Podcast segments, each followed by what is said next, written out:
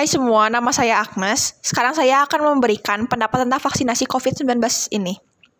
Pasti banyak kan dari kalian yang saya mempertanyakan, apa sih vaksinasi COVID-19 itu isinya apa? Apakah aman?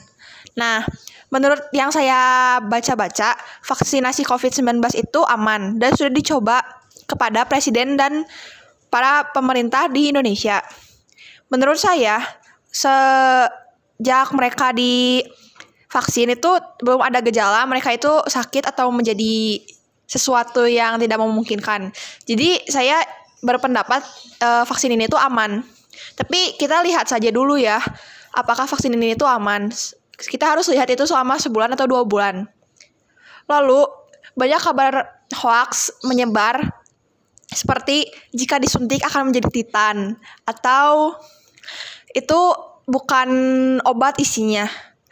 Menurut pandangan saya, vaksin itu tuh berisi vitamin vitamin-vitamin yang untuk menguatkan tubuh ya.